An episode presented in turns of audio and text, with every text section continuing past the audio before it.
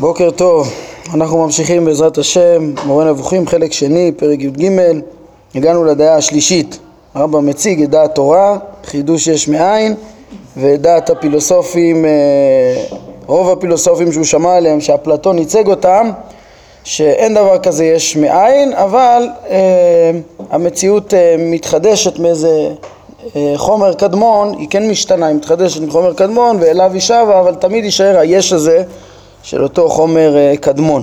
אצל אפלטון זה יולי קדמון, כן. עכשיו הדעה השלישית היא דעת אריסטו אומר הרמב"ם, וההולכים בדרכו ומפרשי ספריו.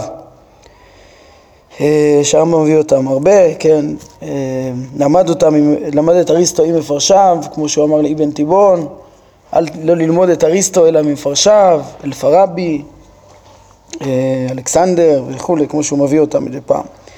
אז אז מה הדעה שלהם? והיא זו אומר הרמב"ם. הוא טוען מה שטענו אנשי הקבוצה שנזכרה לעיל, דהיינו שדבר חומרי אינו יכול כלל ועיקר לבוא למציאות מלא דבר, כן? קודם כל הוא מקבל את ההנחה שלהם שלא יכול להיות יש מאין, על כך הוא מוסיף ואומר שהשמיים אינם בשום אופן בני התהוות וכיליון, כן? השמיים הם נצחיים זאת תמצית דעתו בנושא, מפרש הרמב"ם. הוא טוען שכן, כן, יש השלכה להבנה הזאת שהשמיים קיימים תמיד, בעצם כל המציאות כולה אה, קיימת כפי שהיא, בלי אותו התפתחות, אפשרות התפתחות, אפשרות חזרה ליולי קדמון ש, שדיברו עליהם פילוסופים האחרים, ואפלטון. אה, הוא טוען שהמצוי הזה כולו כפי שהוא היה כך מעולם ויהיה כך לעד. כמו שמה שהיה הוא שיהיה, אה, מה שנעשה הוא שיעשה, אה, ככה, לא יתחדש בכלל, ככה, אה, בלי, בלי שום שינוי מהותי. ושהדבר היציב שאינו בין התהוות וכיליון שהוא השמיים גם הוא אינו חדל כן, כל המצוי יתקיים כמו שהוא, הסיבוב השמיים לא יפסיק ושהזמן והתנועה תמידיים נצחיים אינם מתהווים ולא קלים, הם לא יתחדשו וגם לא, לא יכולים לכלות. תמיד היה, תמיד יהיה אה, התנועה של השמיים שמכוחה כל התנועות שתחת השמיים והזמן הנלווה לתנועה הנצחית גם הוא היה ויהיה תמיד ושהדבר המתהווה והקלה שהוא מה שתחת גלגל הירח כן גם הוא אינו חדל כן, גם כל הברואים שתחת גלגל הריח, גם הם לא, לא, לא חדלים. אמ, כוונתי שהחומר הראשוני הזה, היולי הבסיסי של היסודות, אינו מתהווה, הוא לא יתחדש אף פעם, ולא קלה בעצמותו. כן, בעצמותו הוא לא מתהווה ולא קלה, אלא מה כן יש בו? יש, יש בו התהוות וכיליון בפרטים שלו, הצורות באות עליו בזו אחר זו, והוא פושט צורה ולובש צורה. כן, אבל תמיד היה, הוא, הוא, הוא היה במצב הזה ותמיד יהיה במצב הזה לפי אריסטו אה, כן, שאותו יולי פושט צורה ולובש צורה.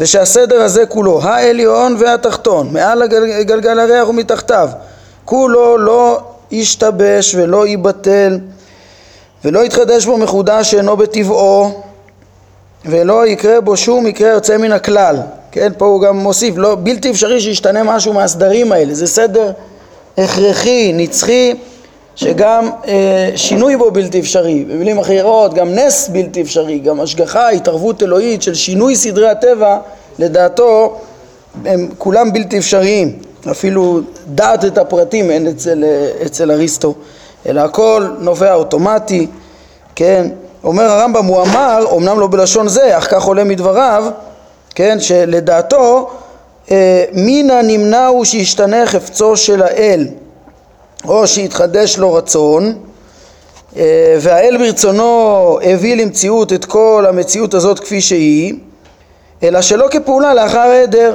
אלא תמיד הוא, הוא, הוא המציאות נובעת ותמיד נבעה ותמיד תנבע באופן אוטומטי מרצונו בלי איזה שינוי ברצונו כן וכמו שמן הנמנע הוא שיעדר האלוה או שתשתנה עצמותו או שזה פשוט לכל בעל, בעל שכל כמו שגם הרמב"ם סבור אז, אז, אז כמו שהאלוה לא יכול להיעדר ועצמותו המחויבת והשלמה לא יכולה להשתנות אז כך הוא סבור, אריסטו סבור, שמן הנמנע הוא שישתנה אצלו רצון או יתחדש אצלו חפץ, כן? וזה, אז, אז הוא סבור שגם לא יכול להיות שום שינוי רצון ושבריאה משמעה אה, שינוי רצון ושכל אה, עשיית נס וכל התערבות בטבע וכל שינוי חוקי הטבע זה, זה חידוש רצון, כל הדברים האלה בלתי אפשריים לפי דעתו. כן, אנחנו עוד נדבר בזה, כמובן ש, שגם אנחנו למדנו בהפשטה המוחלטת של הבורא, שאנחנו לא אומרים שהוא משתנה ושיש לו רצון כרצון אדם והוא משתנה, אבל הרמב"ם יעריך מאוד להסביר באיזה בחינה אה, האמונה שלנו בחידוש ובהשגחה ובנבואה וכל הדברים האלה הם ובאפשרות של הבורא לפעול מה שרוצה בעת שרוצה, כולל חידוש העולם, כולל שינוי הטבע, הכל זה בלי שינוי רצון.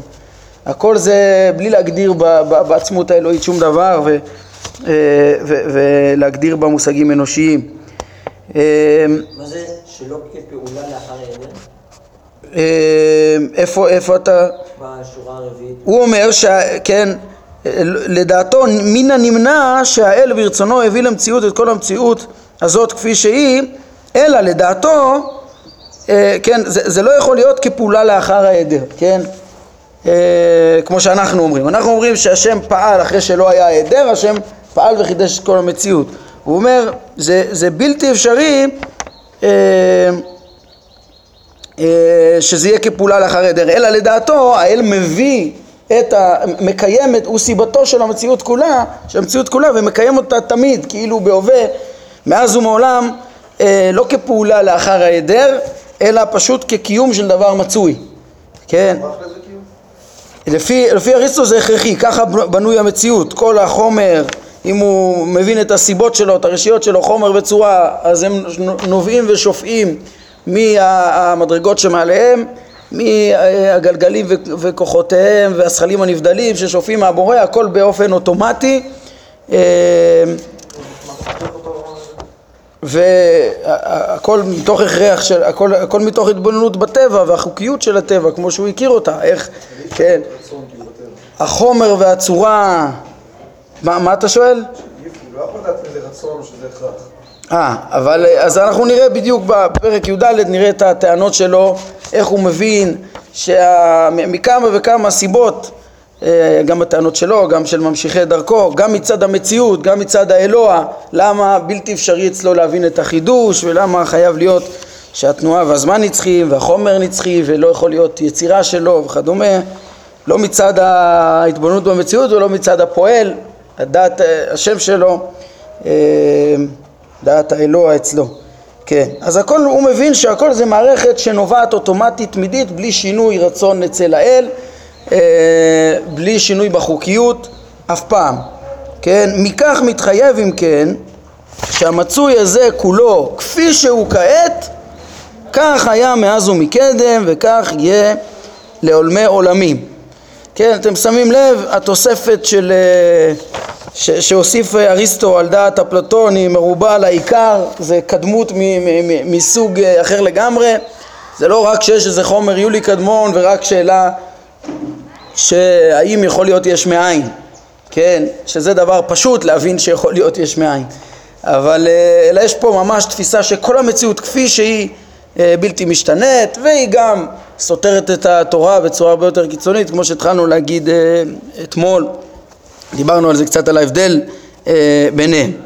על כל פנים הרמב"ם מציג לנו שלוש דעות, דעת תורה יש מאין, דעת פילוסופים רבים ואפלטון מייצג אותם אה, שרק קשה להם לצייר את היש מאין, אבל המציאות בסך הכל כן אה, משתנה ומושפעת מה, אה, מהעולם האידאות ומהאלוה וכדומה, והוא יכול לבנות עולמות ולהחריבן, ודעת אריסטו שכל המציאות נובעת ממנו בצורה אוטומטית, בלי שינוי, מאז ומעולם היא הייתה כפי שהיא כיום בחוקיות שלה, בסדר שלה. לא, לא שייך לדעתו לדבר ברצון וגם לפי דברינו לא שייך בצורה חיובית כמו שכבר אמרנו בפרקי התארים אבל אנחנו נל... בסוף, בסוף הרמב"ם יעמיק ויגיד ש... כן, פה בפרקי הבריאה, בפרקי ההשגחה, איך ש... ש, שגם אי אפשר להגיד שהוא נעדר הרצון, אנחנו לא יכולים להגדיר את העצמות, אבל אי אפשר להגיד שהוא פועל בהכרח. ו, ונבין איך שהרצון הזה, אפילו ש, שהוא מחדש עולם אחר שלא היה, וזה בעצם בניין אב לכל אה, עניין ההשגחה, וכל דבר שהוא יכול לחדש והוא לא כפוי לשום תוכנית מראש, אה, זה בעצם אה, דברים שהם אה, אה, יכולים להיות בלי סתירה למושג אה, אי ההשתנות והמוחלטות של הבורא, כן? אה, כן, מה שהוא מציג פה את אריסטו, בטח כולם מכירים את זה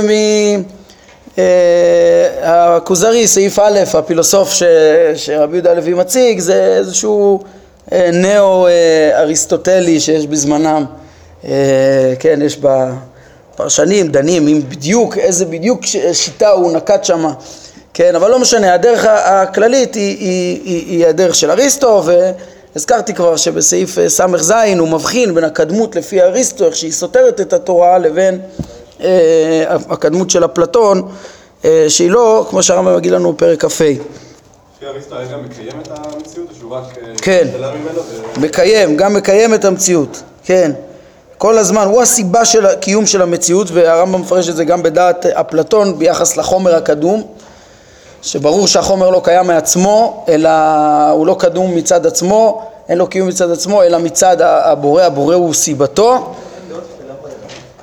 ושמה, שיש איזה אה, יולי קדמון? יש, כן, מפורסם שהרלב"ג הוא דיבר על אה, איזשהו יולי קדמון, כן, וזה צריך, לה... והוא לא היחיד, יש בפירוש שיר השירים של אה, רבי עזריאל, המקובל מגירונה, יש אמירה כזאת אבל צריך להבין מה, מה בדיוק הכוונה, וגם כשמדברים על יולי קדמון, אז uh, צריך להבין על מה מדובר. אצל, uh, אצל uh, רלב"ג זה דבר מאוד מאוד מופשט, זה, זה עצם האפשרות להתהוות, זה לא הרבה יותר מזה, זה לא משהו uh, פיזי. Uh, אבל uh, כן, על כל פנים, אנחנו נראה שכבר הכוזרי, איפה שאמרתי במאמר ראשון ס"ז, וגם הרמב"ם בסעיף כ"ה, יגיד ש... שמי שחושב שיש הכרח לסבור כמו אפלטון זה לא סותר את התורה וזה יכול להסתדר, זה לכן אפשר למצוא מעין הדברים האלו אולי בקצת, אצל קצת חכמים בישראל.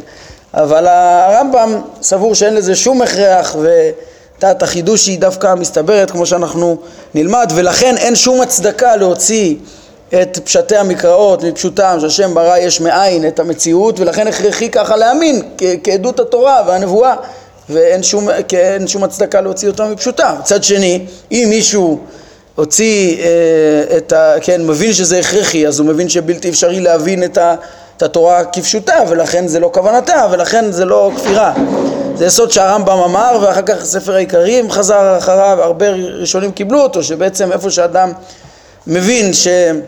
יש איזה הכרח הגיוני, אז לא יכול להיות שהתורה תסתור את האמת, ו...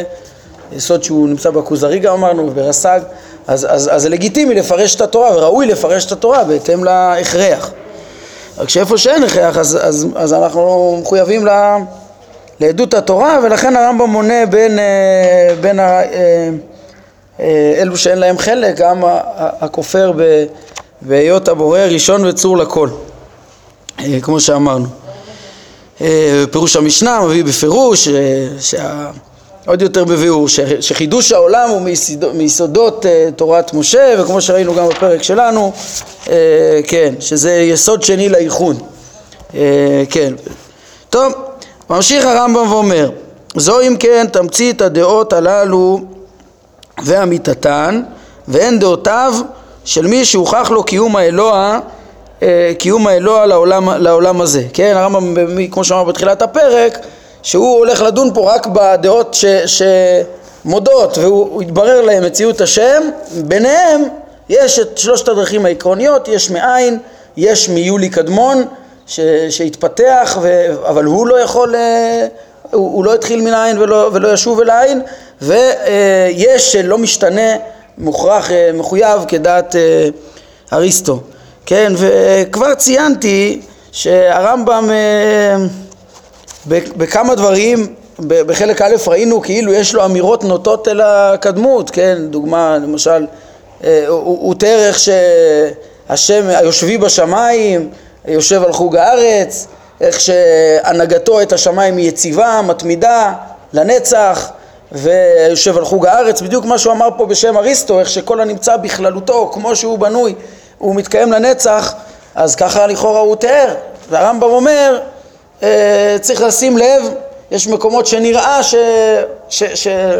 הרמב"ם מתאמץ גם שלא ישימו לב שזה כאילו אה, אה, אה, סותר, אה, אבל, כי באמת זה לא סותר. אה, היינו, זה, זה בעצם סוג של הדברים ש, שהם כאילו סותרים מסיבת הסתירה השביעית, שמצד האמת מי שמעמיק ומבין את דעת הרמב"ם בכל הנושא של חידוש העולם יודע שהרמב"ם מקבל את זה שהעולם בנוי על פי החוקיות שאריסטו הסביר אותה אה, אחרי שנתייצבה חוקיותו, אחרי שהשם הביא אותו אה, אל המציאות אז הוא מתנהג כאילו הוא קדום וכאילו הוא נצחי, אין שום סיבה שהוא יכלה וכדומה, כמו שנלמד בסוף הפרקים כאן, אלא שזה הכל, וכל הטבע הזה שאריסטו מדבר עליו הוא אחרי החידוש. אז, אז יש לו, הוא גם רוצה לבסס ככה דווקא את מציאות השם באמירות נוטות אל הקדמות, כמו שדיברנו הרבה, ראינו בכל המהלך של מציאות השם. אז, אז יש בו כאילו אמירות לפעמים נוטות אל הקדמות, אבל לא בגלל שהוא סובר את הקדמות. ולא כולם יודעים ל- ל- ליישב את הדברים ביחד, אז יש מקומות שהוא מדבר בצורה מובהקת על הבריאה ועל ההשגחה. יש מקומות שהוא מדבר על העקרונות של הטבע כמו שדיבר עליהם אריסטו, והוא מתאמץ שלא לא ישימו לב שיש סתירה, באמת הקורא הרגיל לא שם לב שיש סתירה אה, בין הדברים, ו- ומצד האמת אין סתירה, רק שהיישוב הוא עמוק, כמו שנלמד בפרקים האלו. לכן הוא לא יכול כאילו בכל מקום לפרט את זה. מאוד חשוב לו מצד אחד להסביר שבאמת יש הנהגה קבועה לחוקי הטבע בדומה, בדומה לאיך שאריסטו זיהה אותה שזה ההסבר המסתבר ביותר שיש למציאות וכבר דיברנו שזה גם לפי הרמב"ם זה עומק אה, אה, משמעות סתרי מעשה בראשית ומעשה מרכבה וזה הדרך להכיר את השם בצורה ברורה, נכונה מתוך המציאות ודאית ועמוקה אבל אה, אז הוא רוצה להדגיש את זה אבל הוא לא יגיד אני אומר את זה לגמרי כמו הקדמות כן? במקומות אחרים, הוא באמת גם לא סובר את זה כמו הקדמות, במקומות אחרים הוא ידבר על, בריא, על, על נבואה והשגחה ובריאה והכל כפשוטו ושהשם פועל ברצון, כן? אז אה, אה, רגע, ישאלו, רגע, אתה, אתה הולך עם הקדמות הקדמות ואז אז אין רצון ואין שינוי, איך אתה מדבר על, ה, על כל ההתגלות וההשגחה וה... ו- ו- ומושגים שהם לכאורה סותרים את זה. אז פה הרמב"ם בפרקים האלה של הבריאה יסביר לנו את העומק למה הדברים לא סותרים, והחכם יבין מדעתו ממילא איך שכל האמירות שהנוטות אל הקדמות שלו לא סותרות את האמירות שנוטות אל החידוש. זה, אה, אפילו שכבר הסברתי את זה, אז יצא עוד פעם שהסברנו עכשיו את הכוונה, עיקר הכוונה בסתירה השביעית, ואני אומר את זה לאפוק אה, רבים שפירשו את זה כאילו הרמב"ם בא להעלים את דעתו ולקחו את זה לכיוונים שונים אה, שהמכנה המשותף של כולם זה להוציא את הרמב"ם מכוונתו, להגיד שדעתו היא לא כמו מה שהוא אומר בכל מקום בביאור, לכל מיני כיוונים, גם בתוך אה, שלומי אמוני ישראל, גם מבחוץ, כיוונים שונים, המון המון פירושים זכה הרמב"ם שהם שונים לחלוטין מכל מה שהוא כותב וכולם נסמכים על העובדה שהוא אמר שהוא אומר דברים סותרים ושרק החכמים יבינו איך זה מתיישב אז אנחנו מראים אין שום, שום הכרח, אפשר להבין את הסודות האלה בהקשר הזה. כן, אז אני ממשיך. אה, כן, רק היה לי חשוב להגיד את העיקרון הזה, ש, שמה ש... טוב, אנחנו נראה את זה בפרקים הבאים, שמה שהרמב"ם פה מתאר את, את החוקיות של אריסטו, הוא דווקא, הוא יקבל אותה רק לאחר, ה, רק לאחר ההבנה שהכל מחודש, ויחד עם ההבנה שהכל מחודש. ונראה את זה בפרקים הבאים.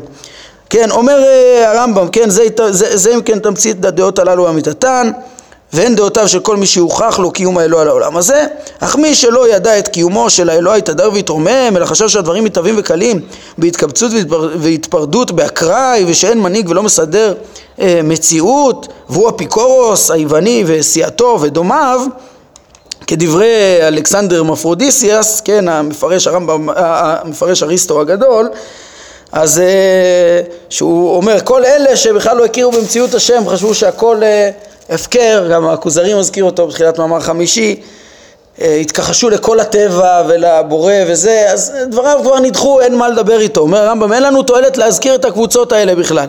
כי קיומו של האלוה כבר הוכח, ואין תועלת בהזכרת דעותיהם של אלה שבנו את דבריהם על יסוד שהופרך, הכל הבל ותוהו מראש. כן, מה שצריך להוסיף זה אחרי אה, הכרת אה, מציאות אה, אמונת הייחוד, מציאות השם אה, האחד, להוסיף גם את הוויכוח על הבריאה שזה עוד לא התברר כראוי כי הרמב"ם אמר שהוכחות המדברים על פי הנחותיהם הן לא מספיקות כמו שאמר. כן, אז צריך אה, גם מתוך הכרה בטבע להבין את האפשרות של החידוש ואחר כך את ההסתברות של החידוש, היינו שהרמב"ם אה, ידחה את הטענות של אריסטו והרי שאף אחד מהם לא הוכחה, ואחר כך גם אה, יראה איך יותר מסתבר דווקא החידוש, גם כשמקבלים את כל אה, הכרת הטבע כדרכו של אברהם אבינו לפי הרמב"ם וכדומה, אה, שברר את זה שהשם אל עולם וקרא בשם השם אל עולם. אומר הרמב"ם, כמו כן, אין לנו תועלת לנסות לאמת את דברי בעלי הדעה השנייה. דהיינו שהשמיים מתהווים וקלים. גם איתם הוא לא הולך עכשיו להתמודד ב, ב, ב, בהרחבה. אה, כל אלה שחושבים להתחיל להתווכח איתם אה, בנושא הזה, האם השמיים מתהווים וקלים או לא, למה? כי, כי למה לא ניכנס לעניין הזה? אומר הרמב"ם כי הם מאמינים בקדמות ואין הבדל לדעתנו בין מי שמאמין שהשמיים מתהווים בהכרח מדבר וקלים אל דבר לבין מה שמאמין אריסטו שאין הם מתהווים ולא קלים למה? כן, בבחינה מסוימת יש פה עיקרון אחד ש, ש, ששניהם מודים בו, שניהם חושבים שבלתי אפשרי יש מאין ואנחנו רוצים להסביר ש, אה, ש, שיש, אה, ש, ש, ש, ש, שהמציאות התחדשה מן העין אה, ובדבר הזה הם שווים. ואין שום עניין עכשיו לדון בוויכוחים ביניהם, כן, וגם יותר מזה בעצם מה זה אין הבדל ביניהם? בטח יש הבדל ביניהם, דיברנו על זה בהרחבה. מבחינת התורה דעת אריסטו היא, היא בעייתית הרבה יותר ומתנגשת חזיתית לעומת דעת אפלטון שכאילו לא כל כך לכאורה. אה, היינו מצד, אם מודים ביולי קדמון, עדיין יש השגחה ונבואה וכדומה. יכול יכול להיות תורה מן השמיים ושכר ועונש ומציאות השם והכל טוב. אז, אז מה, מאיזה בחינה אין הבדל?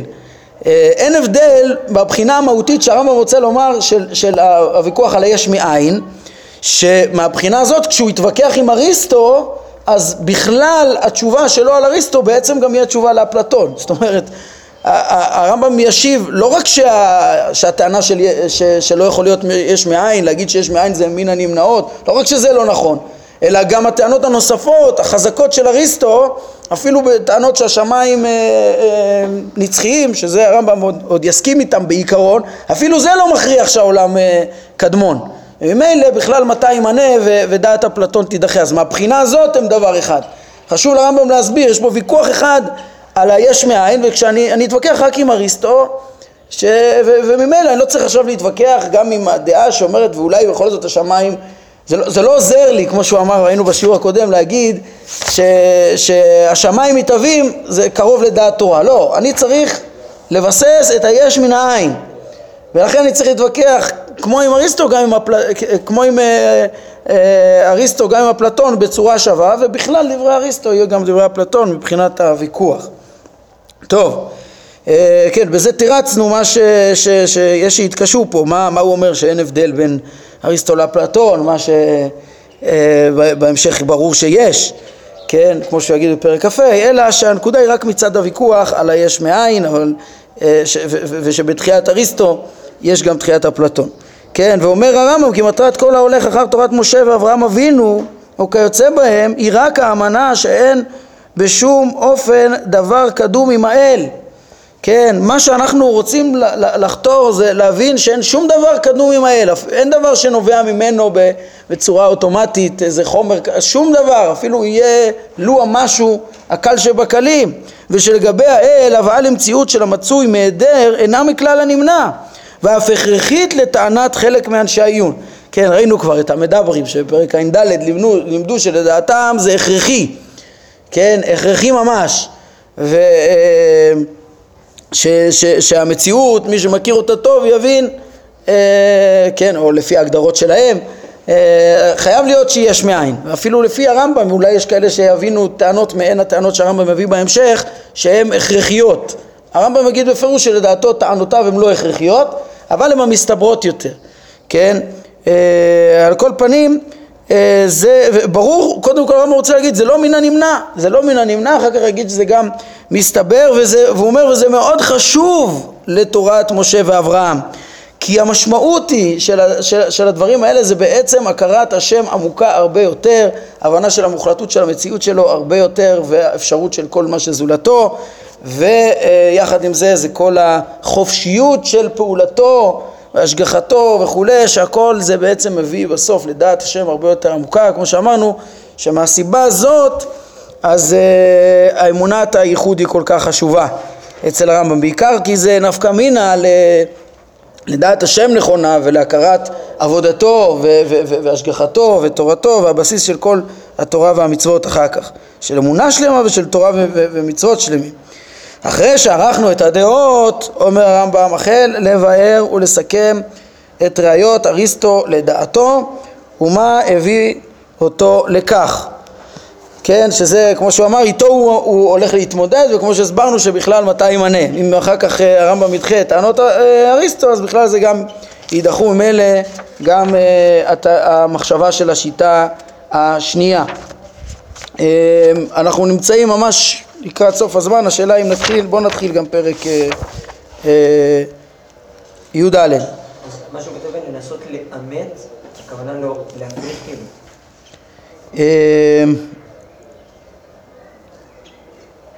לברר אולי את האמת, אני לא יודע, כן. הוא, צריך... לא, הוא לא רוצה לאמת אותו. הוא לא רוצה להוכיח את זה, הוא לא מסכים איתו, אפשר להסתכל גם בתר... בתרגומים אחרים אולי, שנייה. בואו נראה, ב... יש לי פה את הרב קפח, אה, איך הרב קפח תרגם את זה. אה, אין לנו תועלת לחשוב על, אה, על קיום דברי בעלי ההשקפה השנייה. כך אומר, כאילו לעסוק בזה בכלל. אה, כן, אז זה כנראה זה לא, בטח שהוא לא רוצה ל, ל, לבר, להוכיח שזה אמיתי כי זה לא נכון בכלל. טוב, בואו נפתח את uh, פרק י"ד או שפשוט נבין uh, את המהלך, הרמב"ם כבר אמר לנו מראש איך הולך להיות המהלך. למה הרמב"ם כל כך מרחיב להסביר את דעות הנגד? הסברנו כבר כי הוא רוצה אה, להראות שהטענות של בעלי הקדמות הן בעצם לא הוכחה. הוא יביא עכשיו, לכן הוא הציג את הדעות, מה בדיוק צריך, מי בדיוק צריך להתווכח, זה היה בפרק אה, י"ג, בפרק שלנו, פרק י"ד, אז, אז הרמב"ם אה, אה, אז, אז הרמב"ם יביא את הטענות של אריסטו כולם, שלו ושל האחרונים שממשיכי דרכו, למה, מאיזה כוח הם, הם אמרו את, את הקדמות, ואז יראה שזה לא הוכחה. השלב הראשון שהרמב"ם אמר כבר בתחילת פרקי דרך ההוכחה, בפרק ע"א הוא אמר את המהלך שהוא הולך להיות, אז הוא אומר, בעניין חידוש העולם, אחרי שאני אבסס מציאות השם בלי תלות בבריאה, אז בפרקי הבריאה אני קודם כל אראה שההוכחות של אריסטו הן לא הוכחה, ידחה את כולם בצורה מאוד מאוד יפה ויראה שוודאות אין שם, ברור שהכרח אין שם, זה מה שהוא רוצה להראות, אין שם הכרח. אחרי שהוא יראה שאין שם הכרח אז הוא גם יראה למה יותר מסתבר חידוש העולם ומילא צריך לקבל את עדות הנבואה. אפילו בלי נבואה וכל שכן עם הנבואה אה, בעניין הזה. בואו ננסה לקרוא רק את ה, אולי את הפסקה הראשונה פה, או שלא, אנחנו ממש בסוף הזמן כבר, אז את זה נשאיר לפעם הבאה. נעצור כאן להיום. ברוך אדוני לעולם, אמן ואמן.